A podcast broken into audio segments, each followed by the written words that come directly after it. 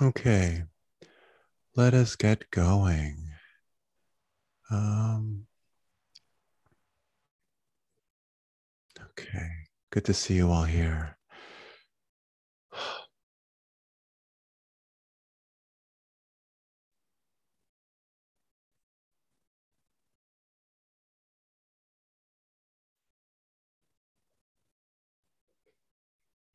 You know, I think um, when I was uh,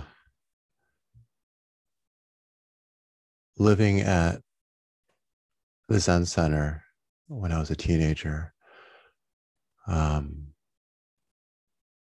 and after the first flush of my kind of um, romantic idealization of Zen faded after about a year, and I realized that it was just a bunch of human beings, many of whom had some pretty deep problems together, trying to figure out how to live in a way that uh, didn't lead to more insanity and pain for themselves and for others.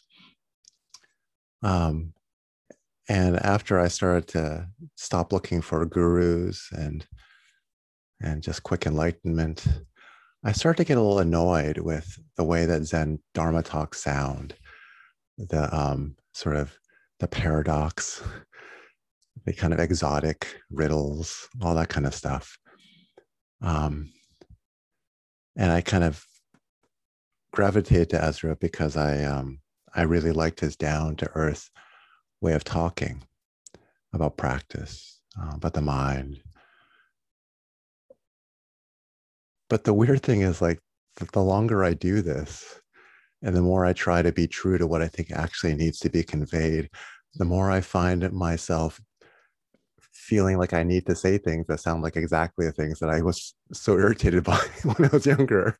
Um, and I can actually kind of now appreciate um, in, in from the inside why some of those talks, some of those old stories sound the way they do because it's really hard actually to get across um, what practice is about um, in a way that is just fully straightforward. Um, that sometimes the paradoxical formulation isn't trying to be cutesy, you know, but it's actually like the the only way, the most accurate way something can be conveyed. So I'm kind of like I feel a little bit of remorse for all the judgment that I had inside as I as I listened to um, some of those talks and say, "Oh, why can't this just be more straightforward? This is all just overly complicated." Um,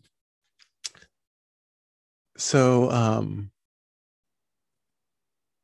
in a bit, I want us to. I'm going to sit for a bit, but I'm going to. Um, I think I'm going to spend tonight telling you um, a little bit about something that's actually been um, that I've been working on in my own practice over the last week or next couple weeks. Um, that uh, I almost talked about last Tuesday, but was still very raw. And like, no, not actually. I guess it's been a few weeks because we didn't meet last Tuesday. I almost talked about it the, the week before that, and I thought, you know what? It's still so fresh and raw. I'm still kind of in it, and so um, let me just wait a little bit longer. And I feel, I think, ready to talk about it tonight. Not that it's fully resolved, and I'm not sure that that'll ever be fully. It's it's something so deep. It's come back over and over again, and I'm sure and that's partly one of the things I want to talk about is how some of our deepest scripts will keep coming back, and part of the practice is learning how to get carried away by them, and maybe each time carried away a little bit less for a little bit less time, you know, or with a little less fervor and just to um, to, to learn to ride out the the psychic and emotional waves that come when we are activated in our own particular ways. And I think each of us probably has our own particular buttons and our particular reactive patterns. And so I I'm going to share one of mine and how I practice with it. Not because I think the content of my scripts are one that necessarily shared by all of you, though I think some of you might. I don't I don't think there's nearly as much variety among human scripts as we sometimes like to think there are. I think there there are clusters of them. So I think some of you will actually be able to re- relate quite well to what I'll share tonight, but others will have different patterns. I think then the trick for you will be how do you make it useful listening to what I'm going to say? Um, I think it's sort of looking at the, the, the bigger patterns, the structures of what is it to get swept away and to believe your reaction, and then to catch yourself, and then to start working with it. Um, so, um, and actually, yeah. So I, I talked with Ezra um, in the week where I was really in it, um, and he said this to me, which is interesting. He said um, the talks that he's heard that have meant the most to him are when someone speaks authentically from something that's alive for them in their own practice. Um, he feels most genuine, authentic when he's doing this, and he feels most connected to a speaker when they do that as well.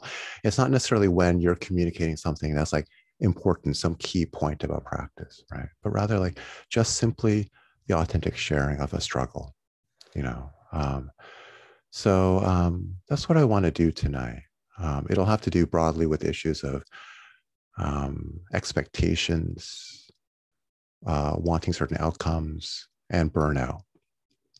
Um, what happens when you when you want certain things to happen based on what you do? Um, and whether they happen or not becoming invested in certain outcomes is a recipe for burnout. And so i'll be talking about that in broad strokes.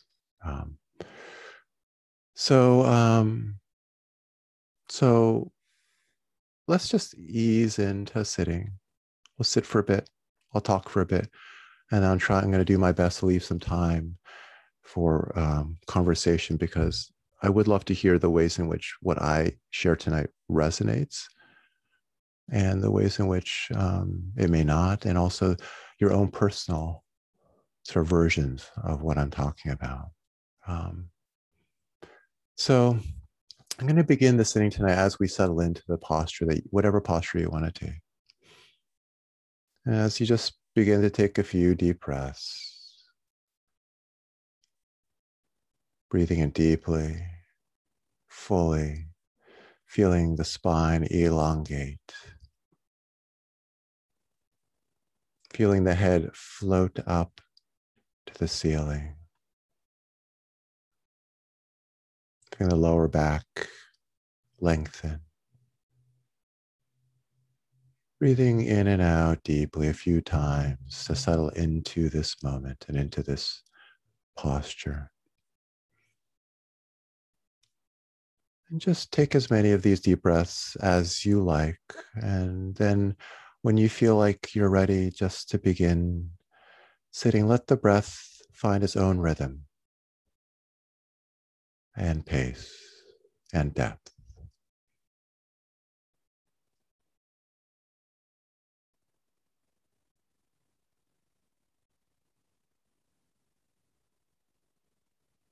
Of course, you're already aware of the breath in some broad way.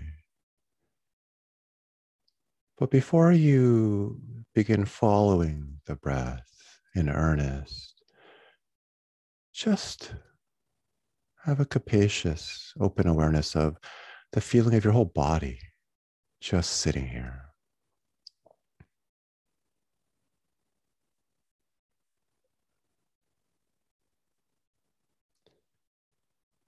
the sensations throughout the body where parts of the body may be sore, uncomfortable.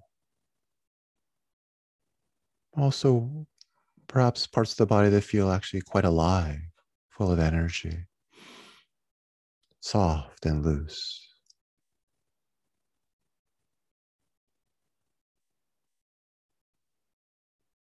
begin to get a sense of the pattern of how the body feels, where things feel tight, where things feel open. Just taking it in, letting it all be as it is.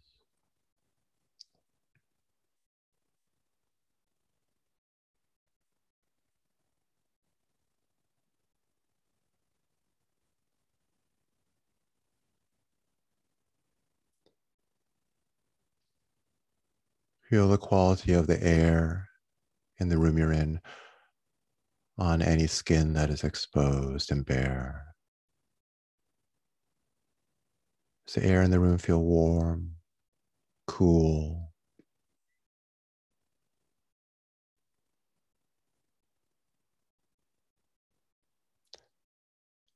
And where your skin is not exposed, not bare, can you feel your clothes, the sensations produced by the contact between the clothes you are wearing and your skin, maybe especially where you are breathing. There's some slight movement of the torso, and therefore some slight movement against some fabric.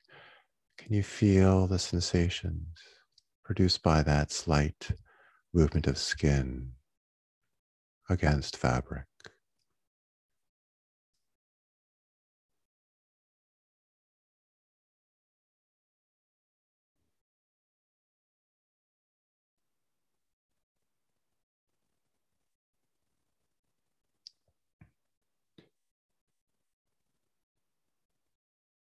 Continuing to be aware of the body, the feel of the air and clothes on your skin. Continue to be loosely aware of the breath. Include in this capacious, open awareness now the sounds around you. Obviously, the sound of my voice, but also the other kinds of sounds wherever you happen to be sitting.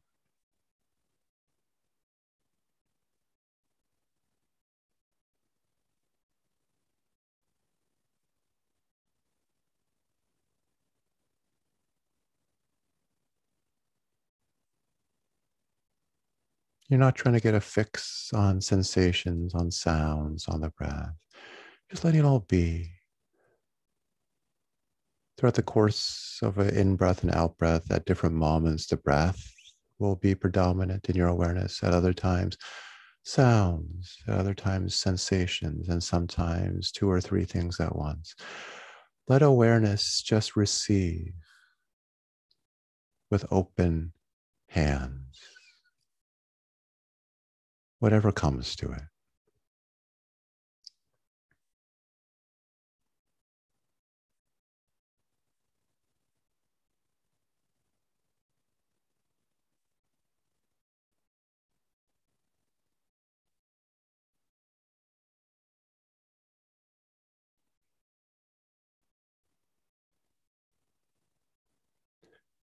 And when thoughts bubble up or pull you away, when feelings or emotions bubble up and perhaps pull you away.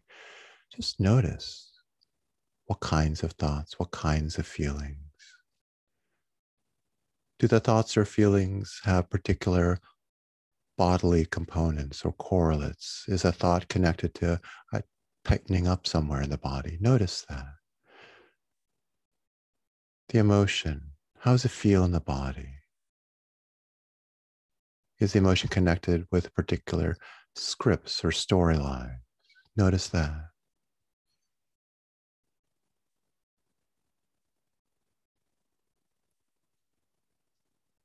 Like sounds, like sensations, just receive thoughts, receive emotions as part of what emerges and passes away moment by moment.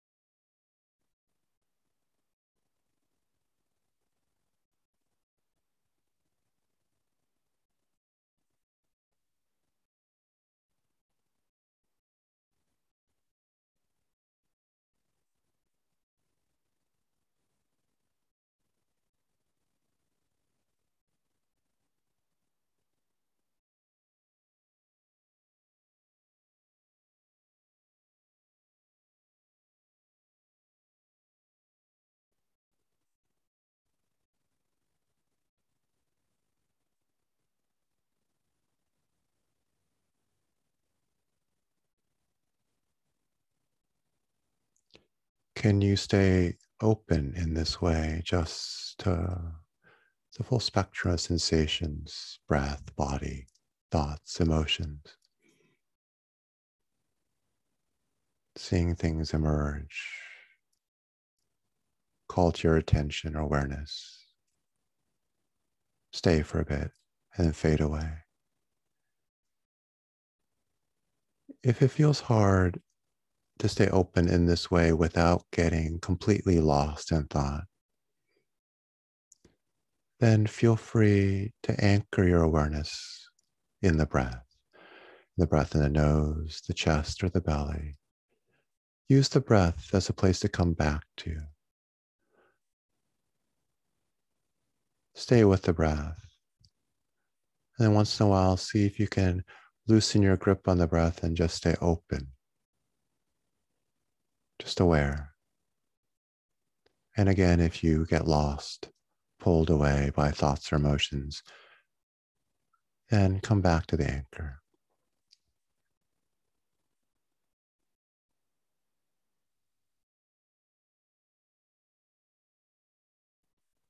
But if you can stay open, just aware without using the breath, Just stay in that open awareness.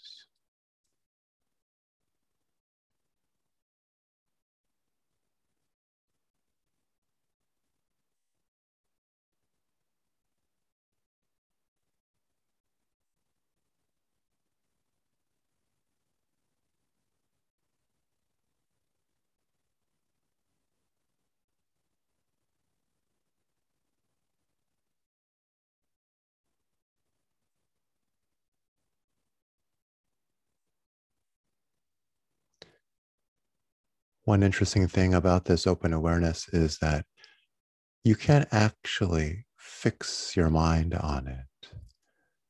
As soon as you try to hold on to this open, spacious awareness with effort, you lose it. The very effort to hold it makes it disappear.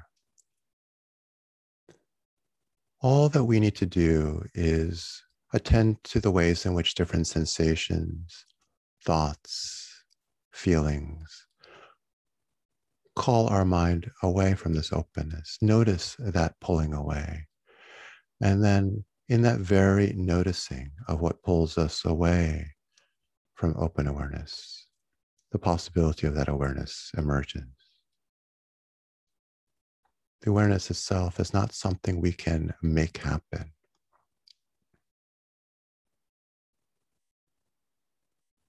Notice what pulls you away. And by doing that, you're doing all that needs to be done.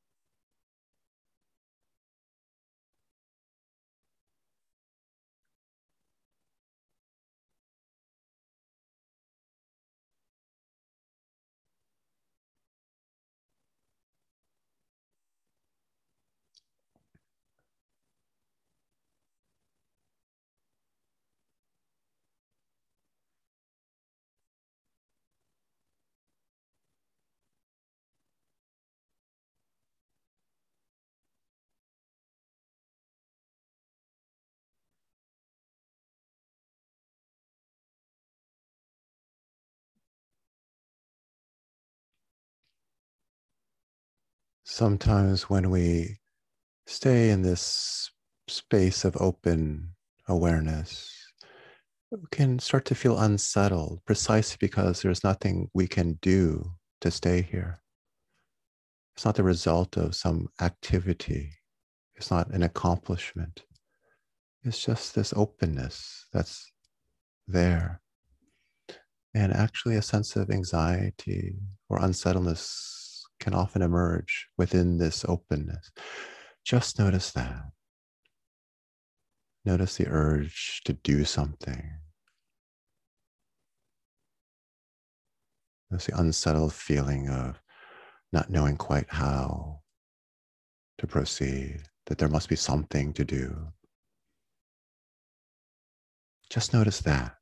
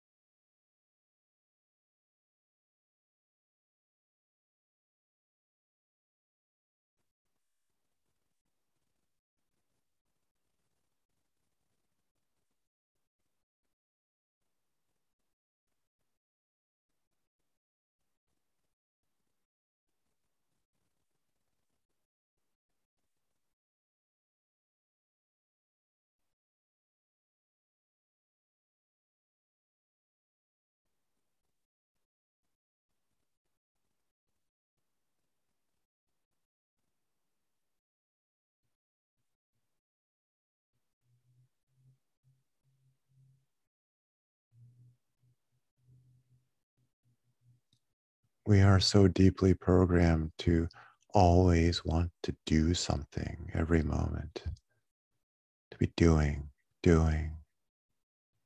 It's natural to bring that energy into meditation itself. But can you now become just aware of that urge to do, whether that be to follow the breath or to somehow stay aware, aware?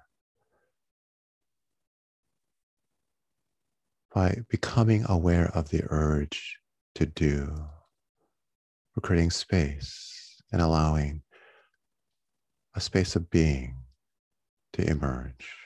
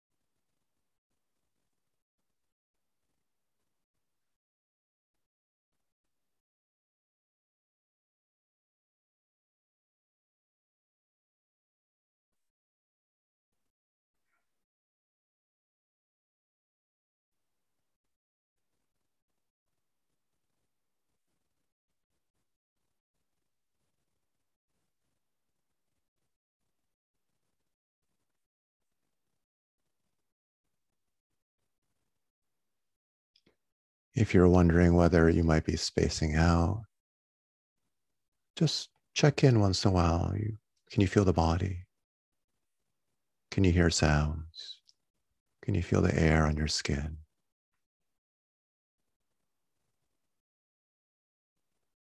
If so, you're here. Just continue being here, just sitting.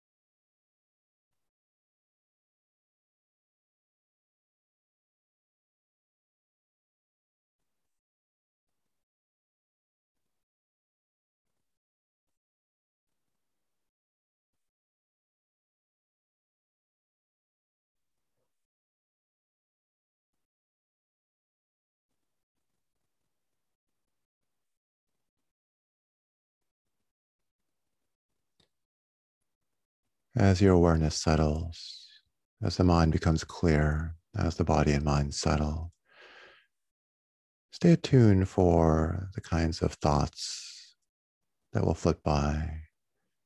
Notice them. Notice the tone of voice they have.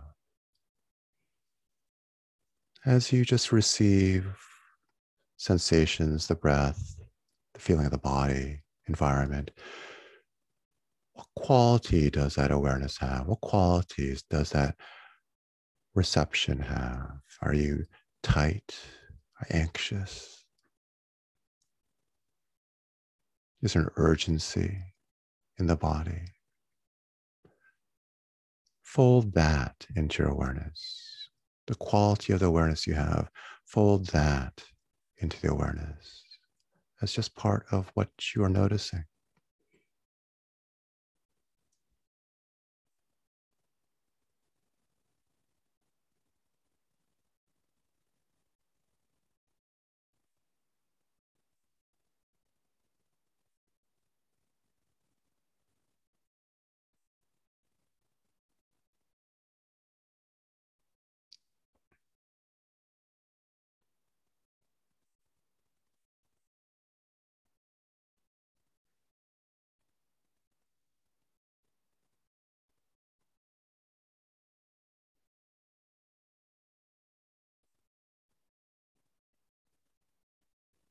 Is there a thought, I don't know what I'm supposed to be doing? Or I can't do this right? Or whatever. Just notice.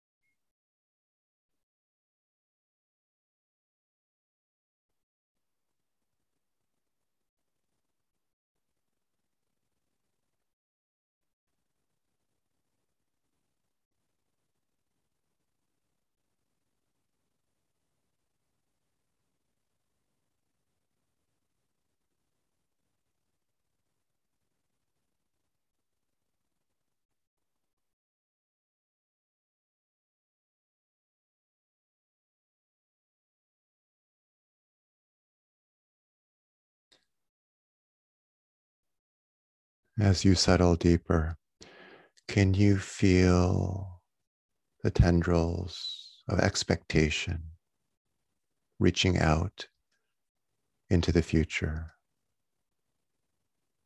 checking whether this moment feels as it should, wondering when things will feel as they should.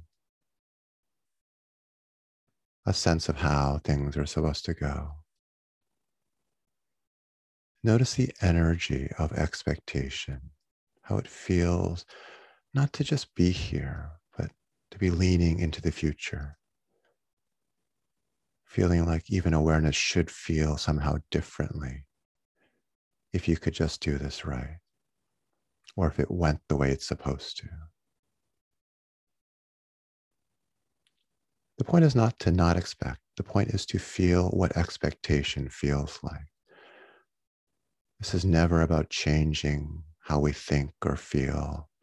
It's always only about being aware of however it is that we feel. So just be aware if expectation is on the scene.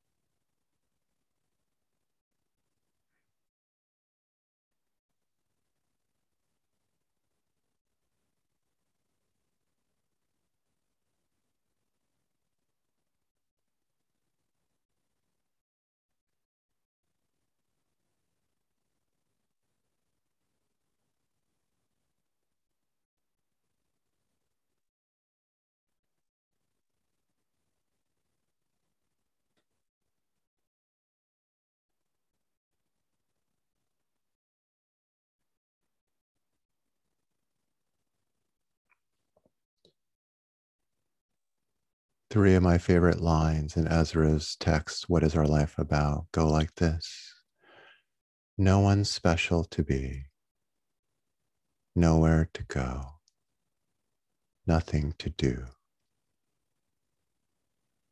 just be.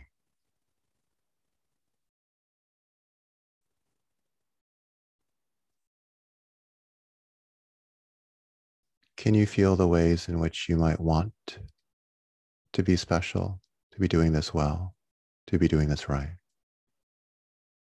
or a way in which you're judging yourself for not doing it right.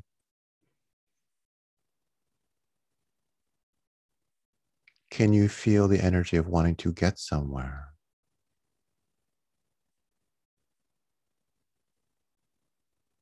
Where could you go? What does it feel like to not be fully content with this moment as it is?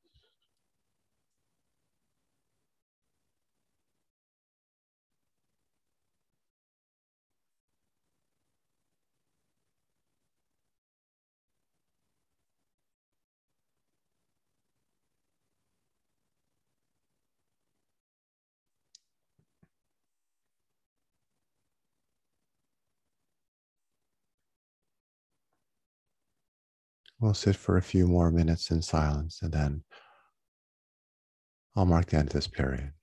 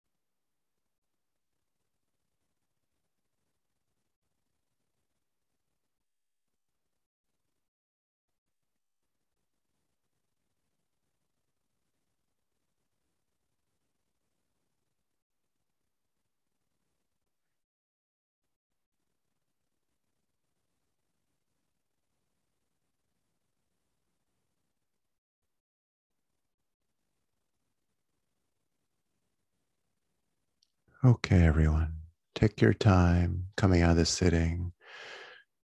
Feel free to move your body, stretch. I'll begin in just a minute.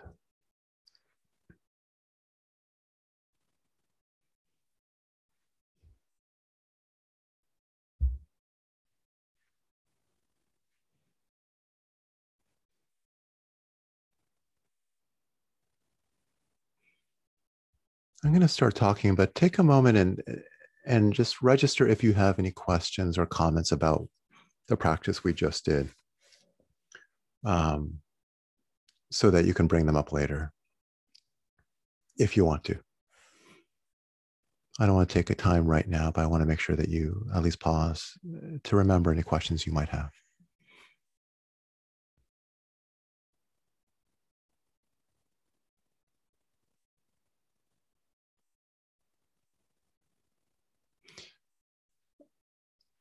Um, a little bit of what uh, a little bit of what inspired me was um, actually reading uh, a little bit by Krishnamurti um, earlier today, and um, and I actually don't know that much about him. I know he was a profound influence on Toni Packer, and one of the big reasons that she left Rochester Zen Center um, after being named um, Kapleau's Dharma heir, and basically just gave up organized religion of any kind.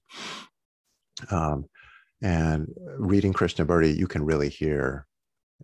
I, I have only recently started looking at anything he wrote. You can really hear the influence he had on Packer. I mean, Packer sounds a lot like him actually, and um, and um, and Toni Packer is amazing. Um, so, um, but he said something about attention and inattention uh, in one of the passages reading today, and he's like, you can't actually maintain attention because effort um, destroys attention. Any kind of um, active attempt to hold on to something with attention actually immediately makes it impossible. The thing to do is to be as attentive as possible to inattention. Um, notice the ways in which you lose attentiveness. And by doing that, you produce the space for attention to emerge on its own, which itself cannot be produced by any human activity it's just and for him i think he just meant attention in the sense of open awareness. I i use the term awareness in the meditation just now. Um, but um, so um, so i just want to tell a little story about um, uh, a little practice incident that happened over the last few weeks. Um, i think it was about three weeks ago on a friday in my uh, english 138 class that's called What is a Self?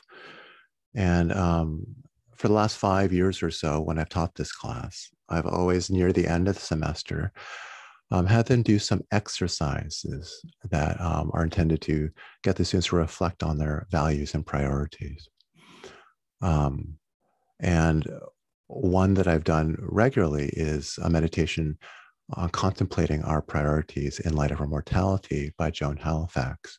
I've actually uploaded the recording that I made in, during that class a few weeks ago to the Intro to Zen podcast. So if you want to um, hear that record, that meditation and do it yourself, you can find it there. It's a, it's one of the recent episodes. It basically asks um, the person to imagine that they're old on their deathbed uh, picture themselves in detail. Um, and um, and think about things like what matters to you now? Who's around you? What, what what are the things in your room? What kinds of things would you like to have accomplished by this time in your life as you're about to die? Um, and then it asks a person to imagine themselves 10 years from the age they are. Um, on their deathbed. And each time the questions are slightly different because she's just Halifax is doing this to kind of draw out different things that people might reflect on when thinking about their mortality. Uh, one month from now, one week from now, tonight, you you go to sleep and realize that you're not going to wake up. Um, what is it that um, made your life meaningful? You know, um, and of course, the idea is that um, by taking seriously the fact that we live finite lives, um,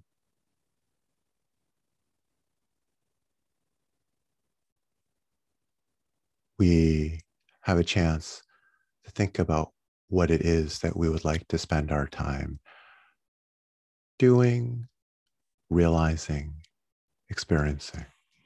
Um, over the years, when I've done this, and I think Halifax does this at our hospice training program at Upaya, uh, the Zen Center in Santa Fe, um, you know, what people often feel is that it's not that I wish I was rich or that I had a big house or this or that, though sometimes it's like that, but often it's certain kind of relationships that come to mind, certain feelings, certain qualities of mind that they wish they um, would like to have uh, cultivated by um, the time they die.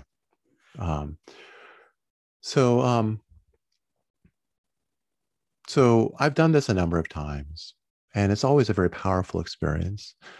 Um, but often one that leaves me feeling profoundly grateful, um, grounded, connected. Not this Friday. Um, and um, in fact, I found prof- I felt profoundly unsettled.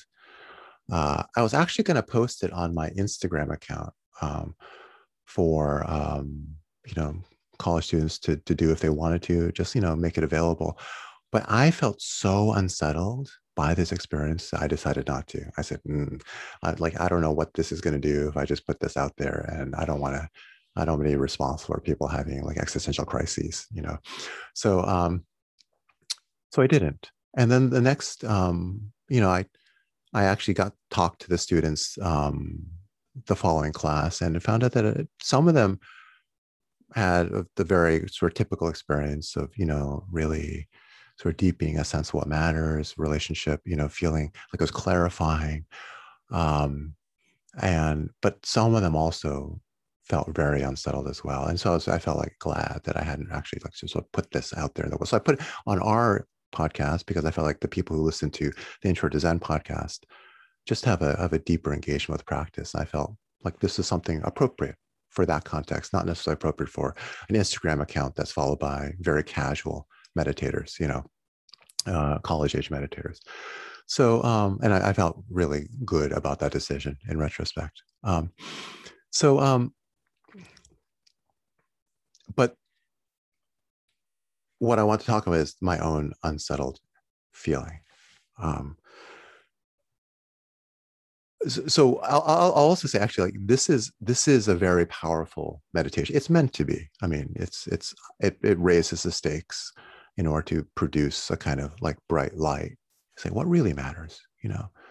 Um, and I'll actually say that there's a, a friend of mine who did it um, early in the pandemic because I recorded a version of this like back in April or May. So if you look back on the Intro to Zen podcast, you can find another version where I talked about mortality and death.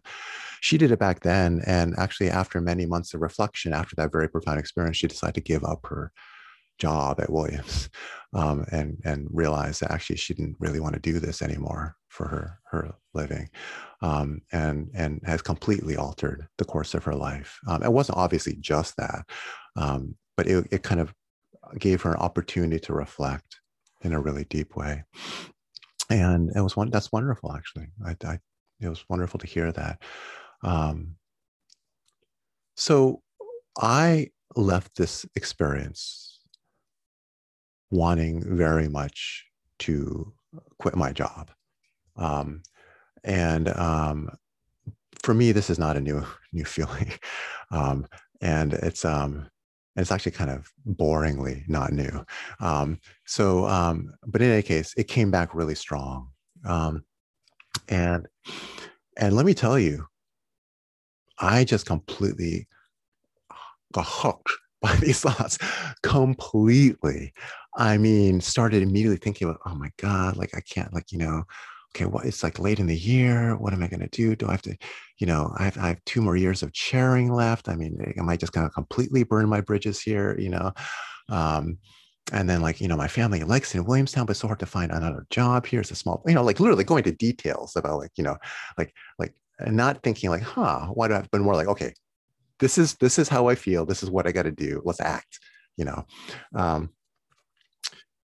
it took me two or three days of being completely lost in these beliefs um, before I, I was able to kind of see it as something to practice with. And I have practiced for a long time.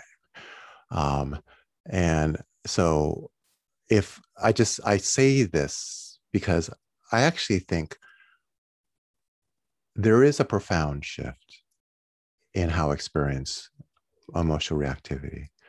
There are many things that I feel on a day to day, week to week basis, which when I was younger would have completely thrown me for a loop. Um, that I can be aware of and do not unsettle me, sometimes at all, sometimes a little bit, but in no way that's really big. Um, so, you know, when people talk about equanimity and balance as being one of the fruits of practice, it's real. Um, but I think, um, but I also want to say, but not for everything. And I think I said this once like work is a particularly big button for me. You know, I can deal with a lot of stuff um, with some equanimity, but when it comes to work, something deep gets triggered. Um, and so I started sitting with it. And I started especially doing soft belly practice because, as Sylvia noted really well, it's like it's a really good way of staying in the body when you just want to do anything but be in the body, when you just want to believe your thoughts and, and run with them. Um, so I just stayed. I started saying, okay, I, I still want to leave, but I can't. I'm not going to do this. I'm going to just suck it up. I'm going to practice with this for a while. Um, and and I started hearing certain thoughts that started to like become not just the truth, but actually start to emerge as storylines, which I could see a bit in a hazy way. I don't want to exaggerate, really, like just a bit as scripts, as storylines. Um, and there were two big ones that I saw emerge. Um, one is what's the use of teaching what I do at the college when it's not going to have any effect anyway. You know, um, it's not doing any good.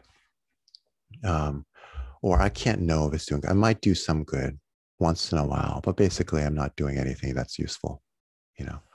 Um, and then that was probably the, the deep one. Okay. And a related one was I had I realized there were, I had become set in this identity as a person who could help other people. I was the spiritual guy who could give people access to meditation and do good for them. So, like those two were like a nice double whammy, right? Um, and so, um, and I think one of the reasons why I think those thoughts about I'm not doing it, it was because of some conversations we've been having in class you know and also i think just you know the reality of the difficulty of life being a college student where i think students are really genuinely interested in practice but to get through college it's kind of hard you know? Sometimes you just got to duck your head and do what you have to do work piles up. Sometimes you really can't afford to look too deeply within or for too long um, because it becomes really hard to just actually do what you have to do to make it through. Um, and I was ha- I was getting a lot of that from conversations I had with my students, and I said, you know, not only am I not really being very helpful because like the practice isn't doing any good, but also it's like, am I even doing a good thing by introducing them to this? You know. Um, but the key thing that became clear um, and this has probably took me about five days, four or five days of sitting in kind of pretty unpleasant stew of negativity and reactivity. Um, was that I realized I'm worrying about outcomes. I'm worrying about whether or not what I do will have a particular effect. And if it doesn't, then it's not worth it. You know, um, not and not is not worth it, I'm going to fail. I'm no good um, but also I'm not who I see myself as. You know, so those two things, like there's like an identity that was being destabilized along with the, um, and as soon as I saw those thoughts clearly, I could feel this groundlessness beneath them. The thing that I didn't want to feel that lay beneath these thoughts, which felt so unpleasant, which was what would it be like to just offer what I have to offer without worrying about what kind of outcomes will happen? Or who I am as a person that does this? What about not worrying about that? Not worrying about what would happen, not worrying about the results, and not worrying about who I am as someone who does this. And I could see beneath the thoughts that were all based on the identity and the outcomes and feel the kind of just ground give way beneath me. And I could say, no wonder, like, I don't want to hang out in the space beneath because it's so. Jim Sharp, a while back, talked about feeling sometimes lost, you know, when you're meditating. And it felt like that. Like there's no way to orient. Just, you just, you just do what you think should be done, but you can't know, can't control what's going to happen because of it. It's not because you're a particular kind of person. In any case, um, I could see how um, the desire for outcomes and the seeing myself as the kind of person who could be a helper were classic ways of trying to fix and get control over the groundlessness that lay underneath these storylines. That and you know the thing is about storylines sometimes like you feel good about them you know? And so you can buy into them and say oh yeah i am being helpful. You know i am a good person right? And you can buy and then and then you're like oh, and then such a fragile house of cards right to be living in. And then that's what happened that that meditation i started to feel like oh i am trying to solidify the ground beneath my feet. And the irony, of course, is that by doing that, I wasn't even being true to what I thought I was teaching. right? Because, of course, the whole essence of what I actually saw myself as doing was introducing the liberatory power of experiencing that groundlessness. And I was using that very identity and that very task as a way of creating a ground. So you can you can make an ego or a self identity out of anything, including selflessness. you know, that's it's like it's anything can be used for the purposes of stabilization and control. Um, so, you know, I think there was a, a moment a, a couple years ago where I I had really, you know, come found peace with being at Williams, which is I don't know what I could do here, but I just have something I feel like I could offer. I'll just offer. Why the hell not? And Ezra's um, partner, Elizabeth Hamilton, who is a teacher, is actually, a, she taught at um, community college in San Diego and taught in the very way that I teach now at Williams. And she's the one who encouraged me to do this and said, what the hell? Like, you know, if you don't like it in the end, go, like quit. And, you know, if they fire you, so what? You know, you don't, you barely want to be there anyway. Um, and and it turned it became like a wonderful way to be at williams but over time it calcified into an identity. It calcified into a concern about outcomes and results. And what i could feel during that meditation was the burnout that was building up simply by being overly concerned about what effects i was having being wanting to know you know so I'm not saying I don't have any effect, that I can't do any good, but it's that's not my business. It's not anyone's business, you know. Um, just offer openly. So um, in any case, it, I think I just want to, I think, tell, talk about this because, first of all, that experience of being hooked, it's powerful whatever the big button is for any of you, it's gonna, it's, we're just gonna, there are times we're just gonna be lost, you know, believing full heartedly whatever scripts we have, even if we have at some point in the past, as I had seen them. Like this is as if it you had like amnesia about any kind of practice you've done previously. You know, just totally forget. And then I think, I think I just want to touch on this because of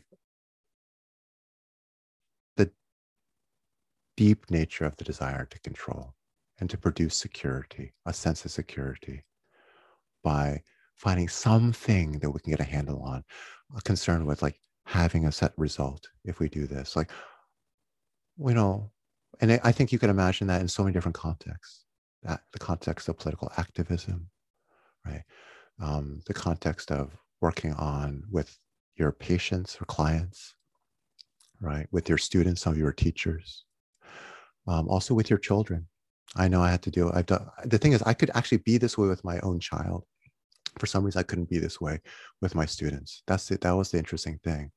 Um, I can actually be okay with my kids, especially my son who has been going through some difficulties. I can be, I can give him space and not have to fix him. But somehow, when it comes to career, it feels different. You know, and I think we each have our own different triggers or different buttons. Um, so, um, okay. Anyway, I don't know if this resonates with anyone. I'll pause there, leave space for people to ask questions about the practice we did, about what I said, or just to share your own perspective on any of this.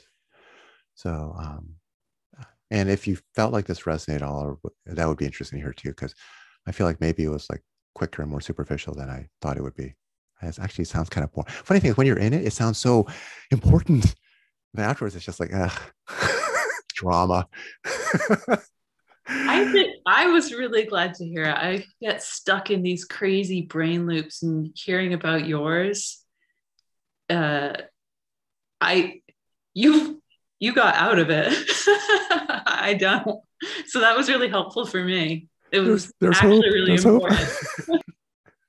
Thanks, Chalice it is hilarious though actually like after when you're out of it just feel oh my god what a what a soap opera. I feel embarrassed actually now that it's like oh you almost think i'm so petty. And oh, okay more thoughts. I, um, I wonder if we don't all have this so, sylvia could you speak up a little bit? Sorry it's hard to hear yeah. Can you hear me now? Is this better? Okay. I'm wondering if some of this like self-identity and questioning and if it's important I, I hate to say this, but I think a lot of it is how we're raised and what society makes us feel. If we don't have, like, what do you do? And you don't say anything, who are you? Like, you, you can't be compartmentalized. You are a free floater. What if you just say, uh, maybe, maybe we should ask each other, what do you love doing? What's your passion? Because otherwise you get labeled and and then as a teacher or as a whatever mother or whatever. But why do we have to be be anything? We can just be who we are. And i think that that's a lot of our self-worth is being questioned. And this is the only time we have the guts to do that is when we're sitting i think. Otherwise it's just too big a question. We just want to stay away from it so, in a way, I just feel like it's something really fundamental that we're from the, from when we're born. We're some it, it gives us security to, like you said, to, to be able to okay, this this person's a tomboy, this person's the athlete, this person, but we're all a little bit of everything. So that openness of mind and meditation is also what we have to do to see when we see each other and when we see ourselves and that's it's not it's hard to do all the time. I'm so glad you said that sylvia. It's it's it it's very powerful. And you know the irony is? I'm actually a better parent and a better teacher when i'm not worried about being a teacher or a parent right? That's that's the funny thing. It's like as soon as you start to become identified and then you have to get results fitting that role then actually it starts to become like a chore a performance and burnout ensues right? Um, yeah and unauthentic. Mm-hmm.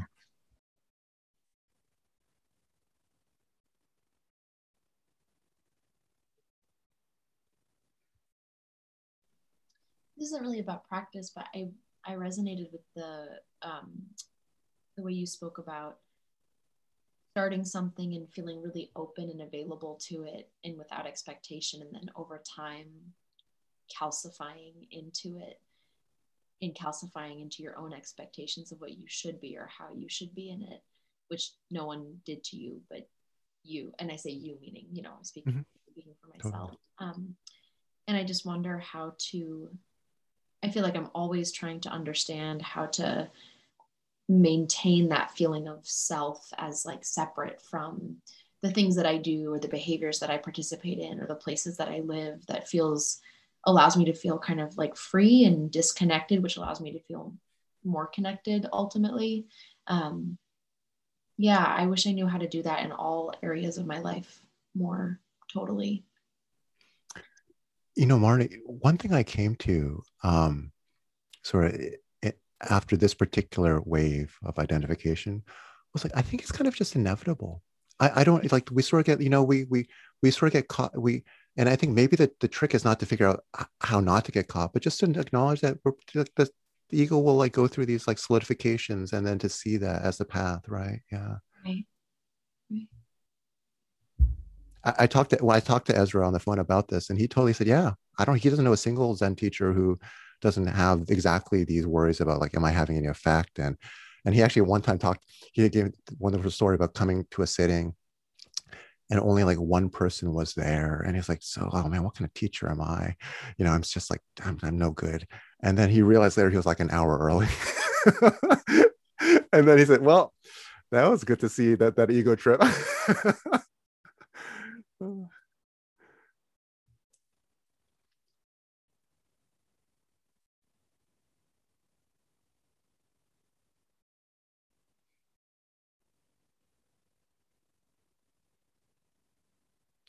actually to even go a little bit another Marnie, I think I because I think then the one worry would be like if we figure like if we think there's a right way to do it, right? So we never get caught, you know? Yeah. And that could be another kind of slightly detourish path. Yeah.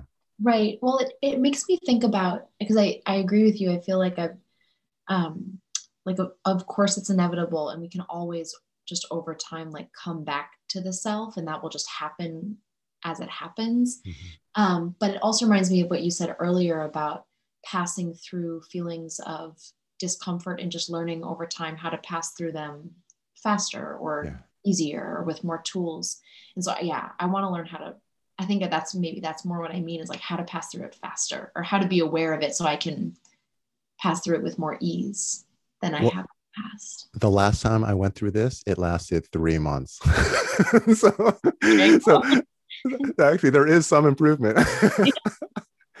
oh, and you should have seen what I put my wife through. Oh, I felt so bad for her. She was like, okay, she finally said, okay, you're so miserable. Go ahead, quit. We'll move anyway. I'm glad I didn't because the funny thing is like we don't need to. Like it's not about the job. It just would have happened somewhere else, right? That's the thing. Yeah.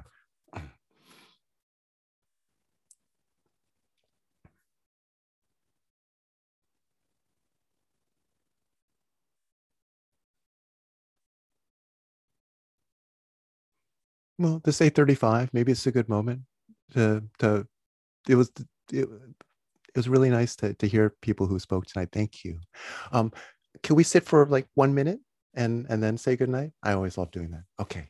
So thank you all for coming. It's really nice to see you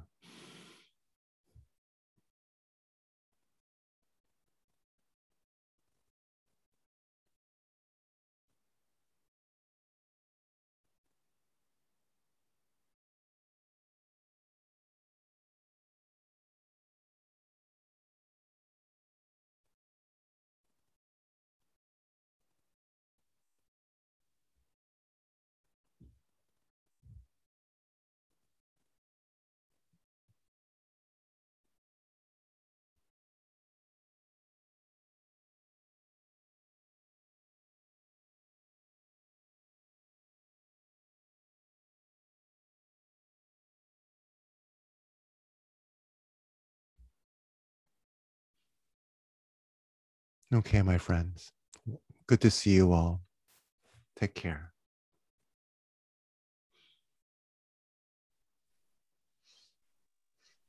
Thank you, Bernie. Mm, thank you. Good night. Thanks, Bernie. Bye bye. Thanks, Bernie. Thank you, Bernie.